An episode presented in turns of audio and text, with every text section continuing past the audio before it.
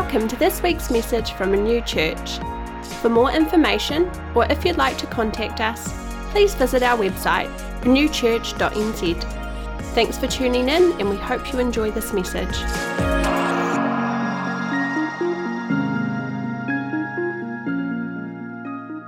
The old is gone and the new has come. Amen? We believe that this morning, we're New Church? Half of you believe that. Do we believe that this morning? You know, we're called to live out of that reality. When we come to Christ, He changes our identity. So we are no longer sinners, we're now saints. We might still struggle with sin. Anyone? Yeah, we still struggle with it. It's still an issue. It's still a problem for us. And, you know, we're going to continue to struggle with sin, and we will probably do so until the day that either we die or in the day that Jesus returns. But part of our job now is to bring these broken areas of our life to the cross, to Christ. And when we bring those areas to Him, He forgives us, He heals us, He strengthens us, and He makes that which was once our downfall into our victory. And uh, you know, there's, so there's certain things that if we allow them to stay in our life, they're going to continue to ankle tap our future and our potential. And one of these things, and this is what I want to talk about this morning, is insecurity. Everyone say insecurity. You know, it's been incredible, hasn't it? Uh, as we look at our world, the rise in stress and anxiety that is going on, partly due to COVID and partly just with the, the full onness of the world that we're living in at the moment. You know, it's, it's, it's massively increasing. And some of these things can be traced to a root cause of insecurity that's going on in our life. And so I want to share this morning some keys to finding our security. First, in our relationship with God, and then secondly, from that, in our relationship with other people. Does that sound good this morning? I had this funny thing that happened uh, last, it was actually last Sunday night. And uh, Anika had put on a daughter's night. So that's the women's ministry of our church. And she put on this daughter's night, which was a movie night. And so the idea was that all the ladies could come along. They could all dress up in their pajamas, and so they did. They all rocked up in their onesies and their pajamas and everything like that. And uh, they watched this movie together, all down the front with their popcorn and stuff. And they watched The Blind Side. Who likes that movie? It's a great movie. If you haven't seen it, you should. And um, anyway, so uh, I'm there, and the only reason I'm there, me and another guy are there for security because you look at me, man, you're scared, right? I mean, this says security, does it not? And, uh, you know, I feel like the ladies just felt like just that much more secure when I was around. totally, man. I'll, I'll, I'll, take them on for you. Anyway, what happened was uh, we kicked the movie off. The lights went down. All the ladies are at the front. They're all seated. And me and the, another guy are sitting at the back of the church. And we're starting to watch this movie. And I don't quite know how it happened because I didn't see this guy until the, the last moment. But this quite big guy walks in and he plants himself and he sits down at the back of the church. And I'm like looking at him and thinking, what are you doing here? This is a woman's movie night. You are clearly not a woman. And I'm looking at him, you know, and so anyway, the movie's going, and, and I'm like, I'm weighing it up, and I'm like, you know what? I'm, I think what I'll do is I'm just going to wait to the end. I don't want to make a scene or anything in the middle of the movie. I don't want to ruin it. But I'm also aware that there's all of these ladies there in their pajamas who are probably not going to feel particularly comfortable about. I mean, they're probably all freaking out because I'm there anyway. But you know, you know the pastor's seeing me in my pajamas. I mean, golly, we all wear pajamas or onesies. Anyway, the um, so I'm watching this guy all night, and I'm thinking, okay, at the end of the night, I'm gonna go. I'm gonna make a beeline for him and talk to him. So anyway, we're trying to watch the movie, and, and the night unfolds. We're getting towards the end of the night, and uh, and I, I, I'm finding it hard to watch the movie because I'm watching this guy all night. What's he doing? What's he up to? Anyway, finally, we come into the very last part of the movie. So I stand up and I go to turn the lights up in the house and basically turn the, turn, you know, finish the movie up.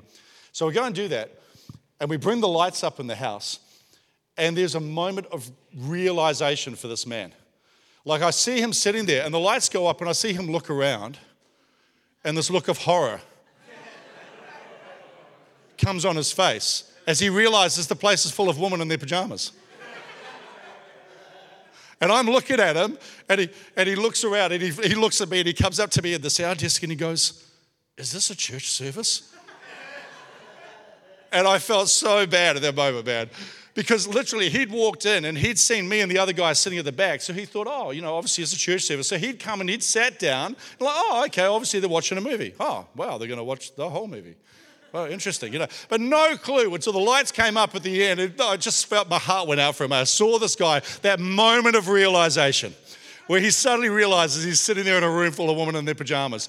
And so I'm talking hard out to him, and I'm like, oh man, I'm so sorry. No, no, no, it's not a church service, but we do have church services, blah, blah, blah. He was not interested, man. He was out that door so fast. We will never see that man again in our church, I tell you. We've lost him. He's gone, gone for all of eternity. But you know, I, I totally got the wrong end of the stick because I'm sitting there all night judging him. You know, and I, my perception of why he's there and what he's up to couldn't have been more wrong. It could have been me, it could have been you, it could have been any of us, right? And here in 2 Samuel chapter 10, there's this amazing thing that happens. You know, and this is uh, back when David is king. And uh, there was another guy called Nahash who was king of the Ammonites, and he died. And so, in, here in 2 Samuel chapter 10, verse 1, it says this In the course of time, the king of the Ammonites died, and his son Hanan succeeded him as king. And David thought, I will show kindness to Hanan, son of Nahash, just as his father showed kindness to me. So David sent a delegation to express sympathy to Hanan concerning his father. So he's like, Man, I feel really bad for this guy. His dad's died. From the nation of Israel, we're going to send a delegation just to express, express our sympathy and our sorrow for what's taken place. So when David's men came to the land of the Ammonites, the Ammonite commander said to Hanan their lord, Do you think that David is honoring your father by sending envoys to you to express sympathy? Hasn't he sent them instead only to explore the city and spy it out and overthrow it? And so Hanan believes these guys, and he sees David's envoys shaved off each of half man's beard, cut off their garments at the buttocks. Don't you love the Bible? And sent them away. And when David was told about this, he sent messengers to the men because they were greatly humiliated. And the king said, Look, stay at Jericho till your beards have grown, and then come back. And then, when the Ammonites realized that they'd become obnoxious to David, they hired 20,000 Aramean foot soldiers from Beth Rehob and Zobah, as well as the king of Maachah with a thousand men, and also 12,000 men from Tob. And on hearing this, David sends out Joab with the entire army of fighting men. I mean, talk about a situation that has escalated. Have you ever done that in life? You just try to be nice to someone? You try to just do something out of the kindness of your heart, and the thing just blew up beyond all comprehension? I mean, here's David. He's just like, man, I feel bad for this guy. I'm just going to send him, you know, just some, some sympathy with these guys. And all of a sudden, he's got like all out war now, right on this. And I'm sure David's sitting there going, man, how did this happen? I was just, you know. And, you know, the interesting thing is that Hanan totally gets the wrong end of the stick. He thinks that David is spying on him. He humiliates the delegation. He decides to attack David. And the reality is that insecurity was the major factor in this story. And when you're insecure, you lose the ability to be able to interpret other people's actions correctly. You start to think that there's a hidden reason behind why everyone else is doing what everyone else has done you know, your response starts getting based not on actually what they're saying or doing, but what you think they're saying and doing actually. And, you know, maybe we've been on the receiving end of this one, but I wonder how often our own insecurities have blown situations up around our lives too. And I want to just quickly this morning just share five keys on overcoming insecurity in your life. Because, friends, if we don't take responsibility in this area, if we don't grow in this area, we're going to find ourselves trapped in cyclical patterns of relationships breaking down. We are going to find ourselves continually in places of conflict. And it's going to ankle tap the call and the destiny that God has on our life. We have got to sort out our security issues. We have got to do it as people of God, man. We've got to sort this area of our life out. And I believe this is going to be helpful. Maybe this is an area that you struggle with, and you know, God wants to strengthen you today. So here's my five things this morning to strengthen, to, to overcome insecurity in your life. Number one is this fully embrace God's declaration. Fully embrace God's declaration. In Hebrews chapter 6, the writer talks about the promise that God gave Abraham, and he finishes off with this and he says, We have this hope as an anchor for the soul, firm and secure. He, you know, Abraham was a rich guy, he was an influential guy, he was a powerful guy. But his security didn't come from any of those things. Abraham's security came from the fact that he had a relationship with God, and when God said something, Abraham believed it. And that provided the security for him in his life. And the writer of Hebrews says, you know what? In the same way that that did it for Abraham, that's the same thing for us. Our primary security comes from believing and agreeing with what God says over our life. You know, uh, my stepfather's got a great boat, and we often go out and explore the islands around the Hauraki Gulf, and, and I, I love that. But you know, when we, when we go to bring the boat in, you know, we have to anchor it. If we don't anchor the boat and we go swim in, we're going to come back, the boat won't be there anymore. You've got to, you've got to securely attach that thing. You've got to put the anchor down, and that holds it in place. And you know what? When that anchor is holding the boat in place, the waters can rise, they can fall, they can go in, they can come out. It doesn't matter. The boat is secure. And in the same way, when we have the security with God in our lives, the tides of life can rise, they can fall. Things can come against us, situations can go pear shaped, and in the end, we'll still be strong, we'll still be standing because we're bolted to something that's greater than ourselves. You know, we're living in a world right now which is out of control. Anyone notice? It's crazy out there right now. And you know what? There's immense amounts of change that are going on in our world. I want to tell you the only way that you can deal with, an, with a constantly changing world is to have a constantly unchanging core. And the only way that you can have an unchanging core is that you have got to be tethered to, attached to, and secured to something that never changes. How do you find that in a world that constantly changes? You see, so many people look for their security in their job, in their title, in their abilities, in their relationships. All of those things can be shaken. Have you worked that out? You can lose your job. Your relationships can go pear shaped. I've seen people who've been highly talented, who've had an injury or something, and suddenly they can't do what they once did. And their entire world gets shaken. Why? Because their security was in something that could be shaken. But as Christians, we are called to have our security in something that can never be shaken. And God and his promises and his word will never be shaken. You want to know something really cool? His opinion of you will never change. His opinion of you. Man, when, when God looks at you, man, he loves you. His, he is so for you. And through everything, we muck up and we screw up and we get it wrong or whatever. But I tell you what, through it all, man, we have a God who loves us, who is for us. And when we get that reality, into our hearts, man, something starts to change. I wonder when the church is actually going to start believing this one. I mean, how many, how many Sundays, guys, have we sat in meetings like this and someone said, You've got to believe the word of God? And I'm like, Yeah, yeah, we believe it. And then we go out and we don't do it. You know, we, we sing that, I love that song we sing this morning. It may look like I'm surrounded, but I'm surrounded by you. How many know we don't just sing those songs on Sunday to fill in time? We sing them to get them in our hearts and our spirits so that when we walk out into the world and we feel like we're surrounded, in that moment we say, It may look like I'm surrounded, but I know the truth. I am surrounded by you. My security is in something greater than what I'm seeing, and, and then in just kind of all of the stuff that can be shaken around my life. We have got to embrace God's declaration over our lives. Amen? Okay, so that's the first one. Embrace God's declaration. The second is to hold others in high estimation. We've got to choose to look for and believe the best in other people. You know, in this passage, Hanan totally blew the situation up because he believed the worst of David and not the best. You know, it's so easy to look for the negative, isn't it? You know, someone once said that we judge others by their actions and we judge ourselves by our intentions. Think about that for a moment. We judge others and say, well, they did that to me. But then if we do something and someone says, hey, that really hurt me, like, oh, no, no, that's not what I intended. We judge ourselves by our intentions, we judge other people by our actions. But you know what? We need to always believe that others want the best for us. We've got to have that as a starting place. And this often for us involves a deliberate and a consistent mind shift. Man, we've got to forgive stuff, we've got to let stuff go, we've got to move on, and we've got to continue to do it regardless of what happens to us in our lives. To be a person who believes the best in others. And why do you want to be a person who believes the best in others? Because you want one day someone to believe the best in you. In a relationship, when something's gone pear shaped and there's been a breakdown in communication, don't you want the other person to default to believe in the best in your life. You know, to, to, to know that you haven't got some kind of you know, hidden agenda or something, to, to believe the best in you.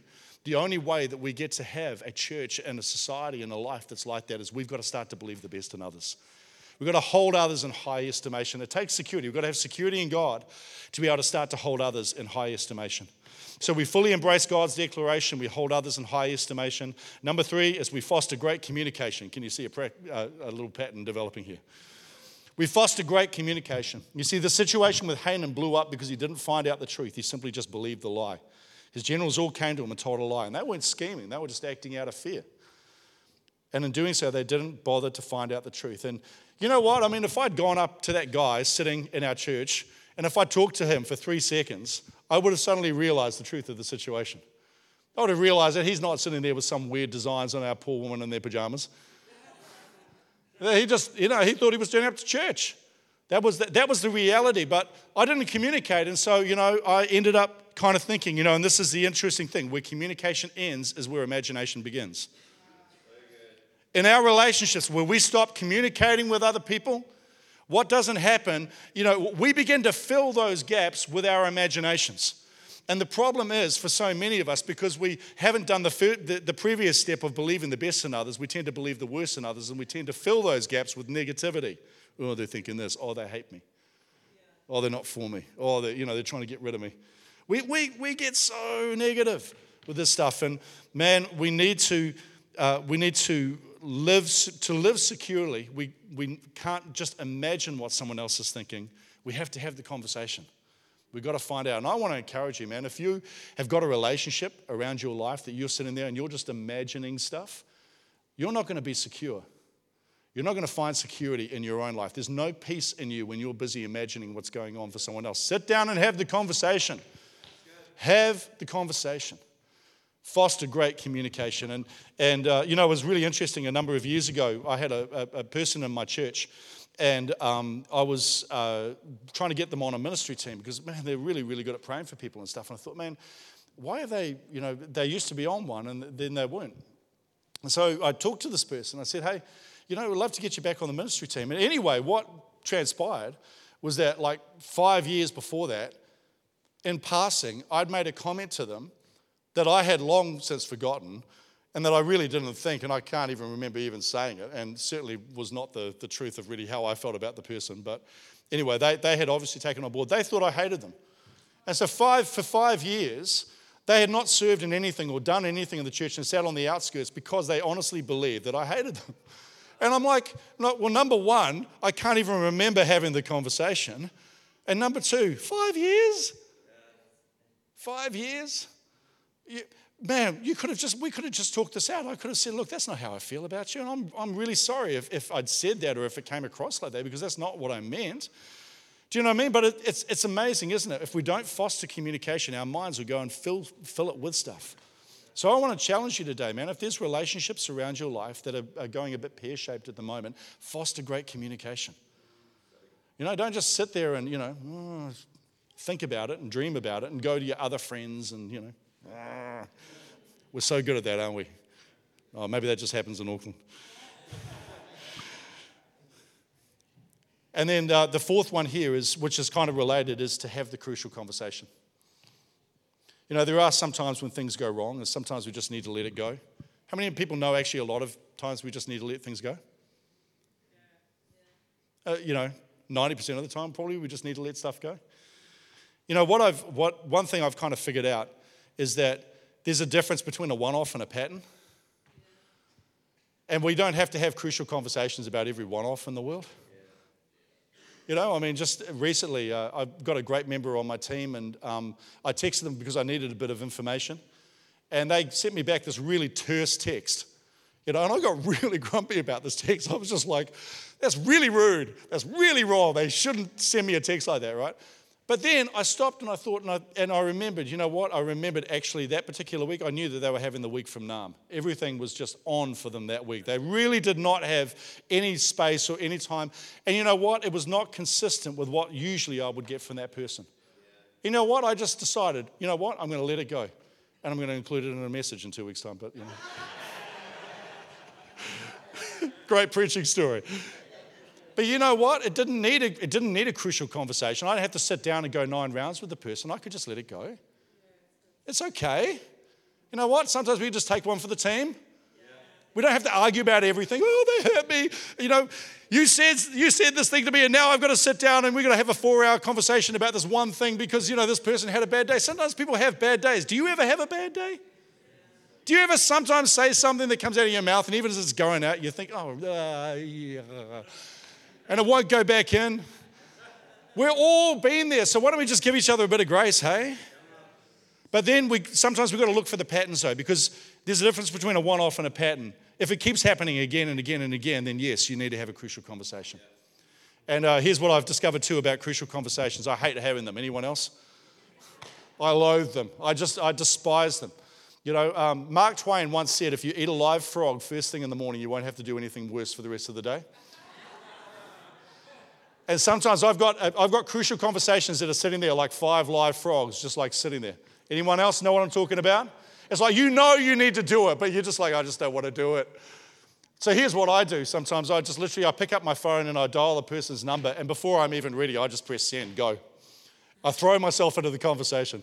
Sometimes I'll just type an email, and before I'm even really thought it through, I'm just like, you know, hey, can we catch up? Boom. I throw myself into the situation, and I tell myself often, and maybe this might help someone this morning. There's, there's sometimes there's difficult situations, and I say to myself before I go, and I say, you know, Peter, you're not going to enjoy the next half hour of your life. But in half an hour's time, you're going to be really glad that you had the next half hour of your life. Because you know what? When you have those crucial conversations, and sometimes you have them and then you actually realize that you hadn't been fostering great communication, you got no idea what's going on in the person's life. Yeah? And so you sit down and you talk it out, but you know what happens afterwards? Peace comes into your life, security comes into your life. You start to live more securely because you kind of know where things are at now. So foster great communication and have the crucial conversation. And then finally, this morning, move on quick from past frustration.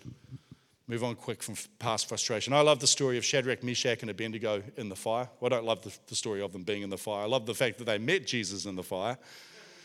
I love the, fact, too, that they came out of the fire. And it's, it's incredible, you know, because it said that their clothes were not burnt up, their hair was not singed. And this is what I love there was not even the smell of smoke on them. Not even the smell of smoke. You know, there's some people that live their entire lives and you can still smell the smoke on them.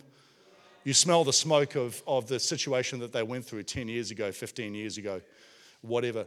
I wonder, you know, I'm going to challenge you this morning. How often are you bringing a negative situation that happened five years, 10 years, 15 years ago into your daily conversation? You know, so often when you meet people, I mean, look, it's important to be able to share our story and whatever, but are, are, you continually taking people back to the pain of that experience? Is that experience defining your life? Is the smoke from that experience still billowing out into your day to day existence today? Because I want to say, if that's the case, you need to let it go, friend.